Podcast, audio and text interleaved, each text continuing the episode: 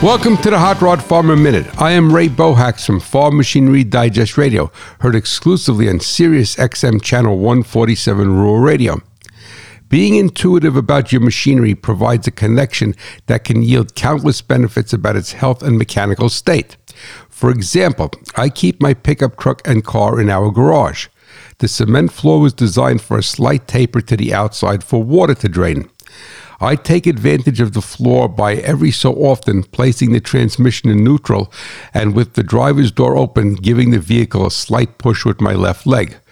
If the tire pressure is nearly correct and none of the brakes dragging slightly, I empirically know how the vehicle will roll out on its own. If the roll test fails, I look to see why. Agriculture runs on machinery, profits on reliability. Please visit farmmachinerydigest.com for more helpful hints and technical articles where steel and soil meet.